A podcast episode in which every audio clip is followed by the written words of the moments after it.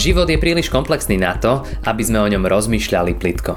Veríme, že aj táto prednáška vám pomôže premyšľať hĺbšie a nájsť odpovede na vaše životné otázky. Teraz už, sestry, milí bratia, vypočujte si slová z písma, o ktorých dnes budeme premýšľať. Napísané sú v prvej knihe kráľov v 12. kapitole. Budem čítať verše 25, 25 až 33. Jarobeám vystavil Sýchem na pohorí Efraimskom a býval v ňom. Potom však odišiel odtiaľ a vystaval Penuel.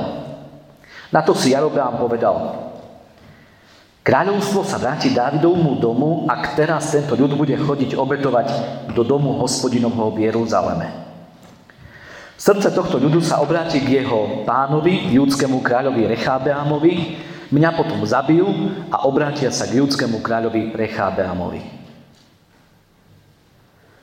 Kráľ sa teda poradil, dal zhotoviť dve teľatá zo zlata a ľudu povedal. Dosť ste sa nachodili do Jeruzalema. Tu je hľad tvoj Boh Izrael, ktorý ťa vyviedol z Egypta. Jedno teľa postavil do Betelu a druhé dal do Dánu. Táto vec zapríčinila hriech lebo ľud chodieval za jedným z nich až do Dánu.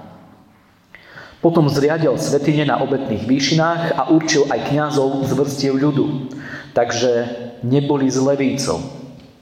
Jarobeam určil aj sviatok na 15. deň 8. mesiaca, podobný sviatku v Júdsku a obetoval zápaly na oltári. Takto to robil v Bételi, aby mohol obetovať teľatám, ktoré dal zhotoviť. V Bételi ustanovil kňazov pre výšiny, ktoré dal urobiť. A vystúpil aj k oltáru, ktorý dal zhotoviť v Bételi v 15. deň 8. mesiaca, ktorý si sám od seba vymyslel. Tak ustanovil pre Izraelcov sviatok a vystupoval k oltáru kadiť. Amen. Toľko je slov písma svätého.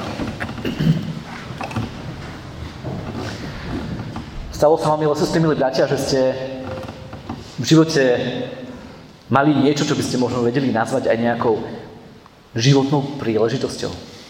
Že ste si museli povedať, že toto musím využiť, lebo to je tá životná príležitosť, to je to dôležité a dobré. Jarobeám, o ktorom sme počuli, o ktorom som čítal, dostal obrovskú životnú príležitosť. Naozaj ohromnú. Ako dar z neba mu spadla možnosť byť kráľom. Kráľom nad Izraelom. Pred ním už tu boli králi. Vieme, že izraelský národ bol národ, národom, ktorý kočoval, ktorý putoval púšťou. Bol to národ, ktorý žil v stanoch. Potom ale si povedali, že chceme kráľa, tak ako majú ostatné národy, tak Samuel im pomazal kráľa Saul, uh, Saula. Saul ale nebol úplne vhodným kandidátom. Pán Boh si vyhliadol nového kráľa a tento nový kráľ bol mužom podľa Božieho srdca, je napísané o ňom. A bol to naozaj z biblického pohľadu ten najlepší kráľ v celej histórii Izraela. Bol to kráľ Dávid. Bol tu ten kráľ, ktorý z toho kočovného kmeňa, ktorý z toho kočovného národa, ktorý putoval z národa stanov, urobil solidný, jednotný, rešpektovaný politický útvar. Izraelský národ, izraelský štát, izraelské kráľovstvo. A bolo to rešpektované kráľovstvo aj medzi ostatnými národmi, okolitými národmi. Jeho syn Šalamón, keď nastúpil na jeho trón, ten, tento národ povzniesol na akúsi trošku vyššiu, pardon, vyššiu úroveň. Za jeho vlády Izrael nabral obrovských ekonomických rozmerov, obrovský ekonomický rozmach zaznamenal izraelský národ počas panovania Šalamóna. Šalamón bol staviteľ, vystaval chrám, vystaval mesta, nahromadil obrovský majetok. Ľudia prichádzali do jeho kráľovstva, aby mu dávali dary a počúvali jeho múdrosť, videli jeho majestát, slávu a bohatstvo. Ale na konci života už čítame, že mal problémy. Šalamón mal totiž problémy so ženami. Prvý problém bol, že ich mal veľa a druhý problém bol, že mnohé neboli zo Židov Neboli židovky, ale boli z iných národov. A práve tie je napísané, že mu na konci života v jeho starobe zviedli srdcia k iným bohom. Takže jeho srdce už nebolo celé oddané hospodinovi ako srdce jeho otca Dávida. No a po Šalamúnovi nastupuje na trón Rechabeam a tu sa dostávame k tomu Jarobeamovi, ktorého som spomínal. Tým, že Šalamún tak dopadol, ako dopadol, že hoci na začiatku bol múdry, ale na konci dosť škaredo skončil v tom slova zmysle, že z Božieho a biblického pohľadu urobil veľa chýb, tak pán Boh povedal, keďže takto duchovne cudzoložil, že spôsobil, že v Izraeli sa obetovalo aj iným bohom, tak pán Boh povedal, že mu zoberie kráľovstvo Šalamónovi, jeho potomku, potomstvu ale z úcty k Dávidovi povedal, že to neurobí za jeho života, ale až keď zomrie. A tak sa aj stalo. Za Šalamúnovho života pán Boh poslal v ústrety Jarobeamovi jedného proroka a povedal mu, že mu dá kráľovstvo, Izraelské kráľovstvo. Nie úplne celé, kúsok nechá pre Šalamúnovho potomka, ale väčšinu kráľovstva bude mať práve Jarobeam. A slúbil mu pán Boh, tak ako aj Dávidovi a Šalomónovi pred ním, že ak bude zachovávať jeho zákon, počúvať jeho slova, tak utvrdí, upevní jeho dom, upevní to jeho kráľovanie. Že naozaj sa mu bude dariť. Obrovská životná príležitosť. Z neba mu spadlo do rúk celé kráľovstvo. Stačí, aby naozaj vnímal, počúval Božie vedenie a bude dobre. Skvelá vec.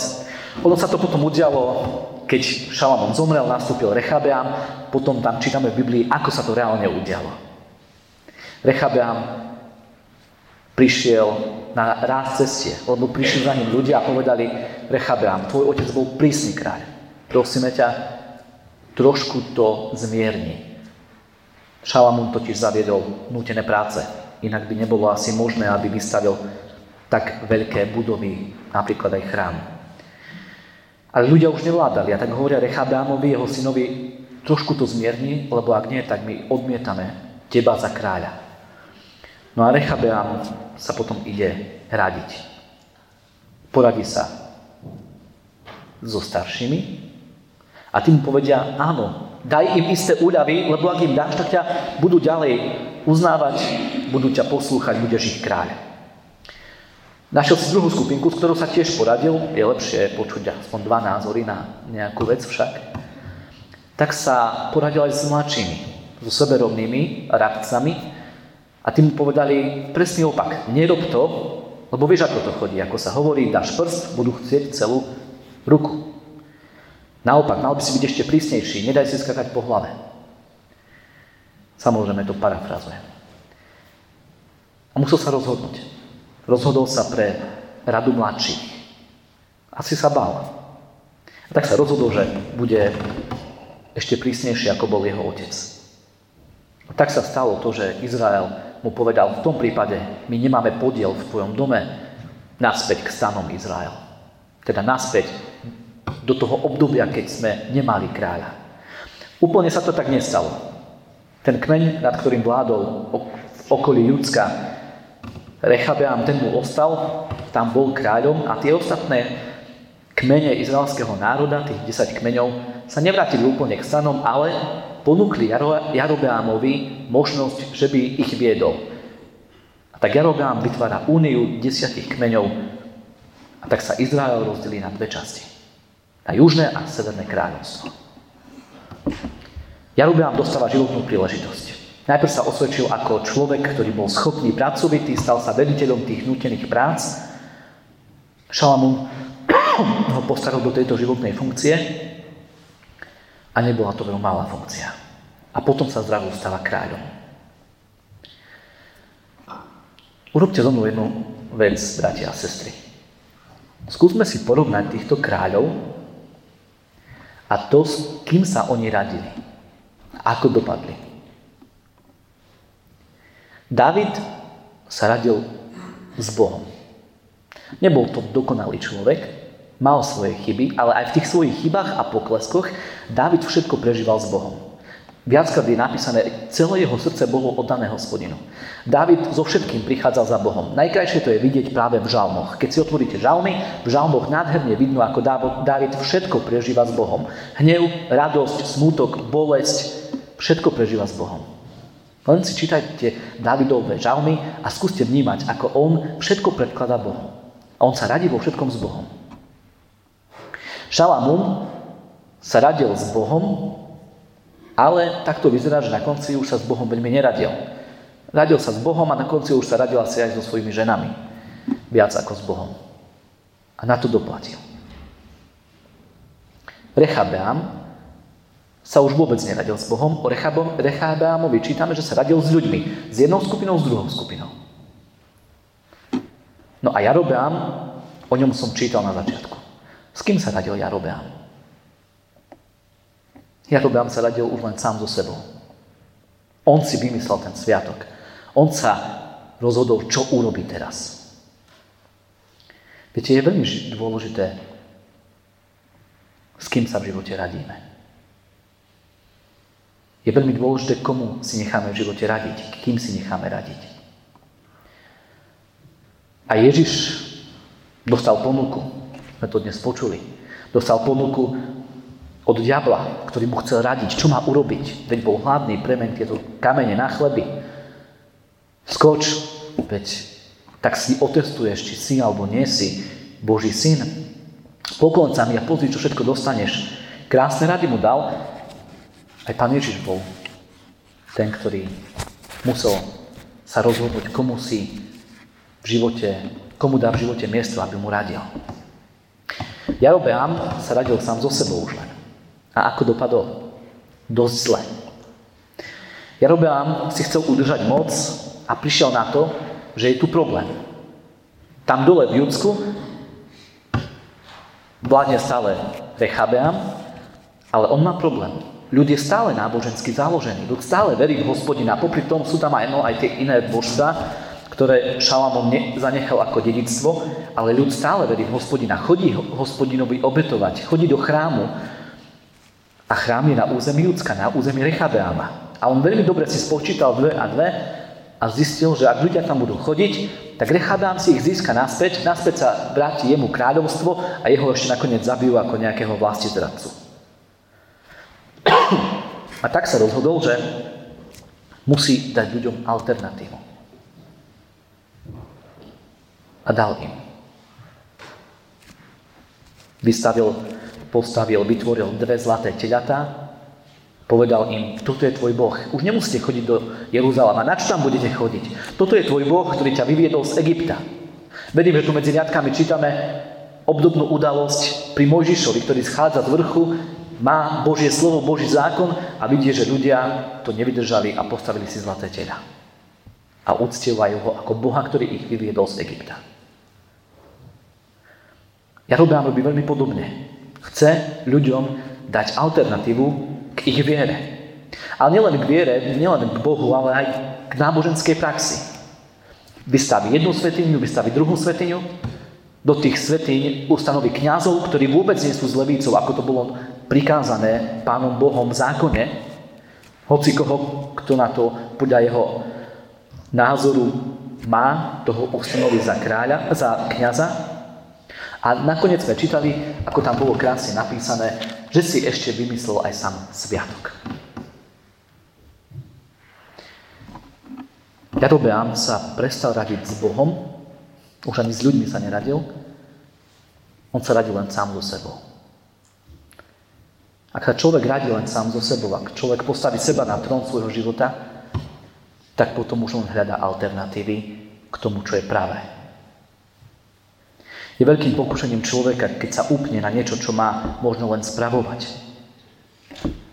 Jarobeán mal byť upnutý na Boha, na jeho zákon, na jeho slovo a on sa upol na svoje postavenie. Nevnímal to ako správca, ale ako majiteľ. Viete, čo je ešte veľmi zaujímavé?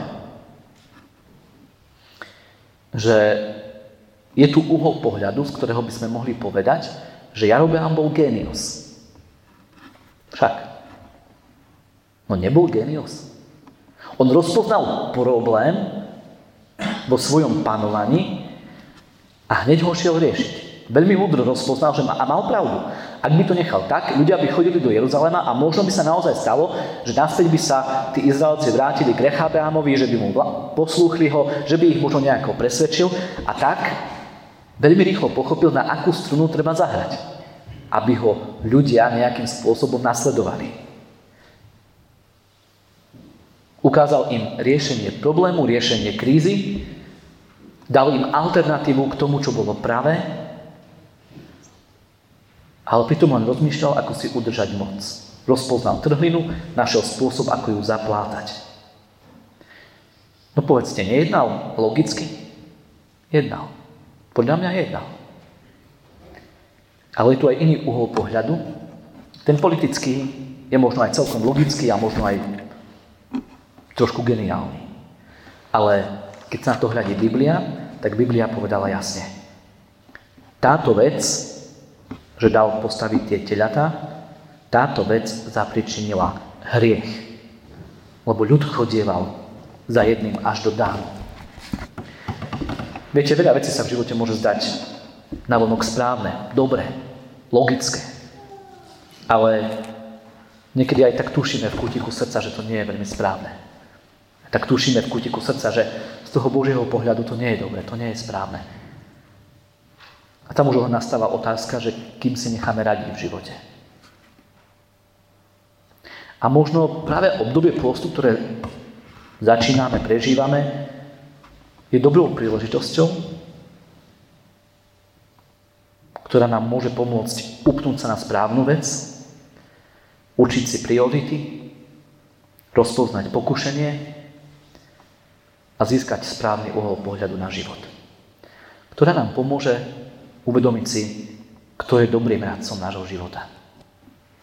Amen. Skloňme sa k modlitbe. Pane náš, ďakujeme Ti za to, že Ty si prišiel, aby si nám radil. Aj Ty si bol, Pane Ježiši, pokúšaný. Aj Tebe bola ponúknutá alternatíva. Ale Ty si si nechal radiť len Božím slovom. Slovom svojho Otca. A my ďakujeme za to, že v tomto nám ideš obrovským príkladom, a že nielen príkladom nám chceš byť, ale aj silou a pomocou v našich zápasoch. Tak ťa prosíme o to, aby si nám aj počas tohto pôstu dal tú milosť. Pozrieť sa na svoj život. Nie očami logiky, ale najmä očami tvojho pohľadu. Amen. Ďakujeme, že ste si túto prednášku vypočuli do konca. Modlíme sa, aby ste boli inšpirovaní a povzbudení. Ak máte nejaké otázky, napíšte nám správu na Facebooku, Instagrame alebo hoci aj e-mail. Projekt Chcem viac už viac ako 10 rokov podporujú ľudia z celého Slovenska. Pridajte sa k ním. Aj vďaka vašim darom a modlitbám môžeme prinášať každý týždeň dobrú správu, povzbudenie a inšpiráciu tisíckam ľudí nielen na Slovensku. Ďakujeme.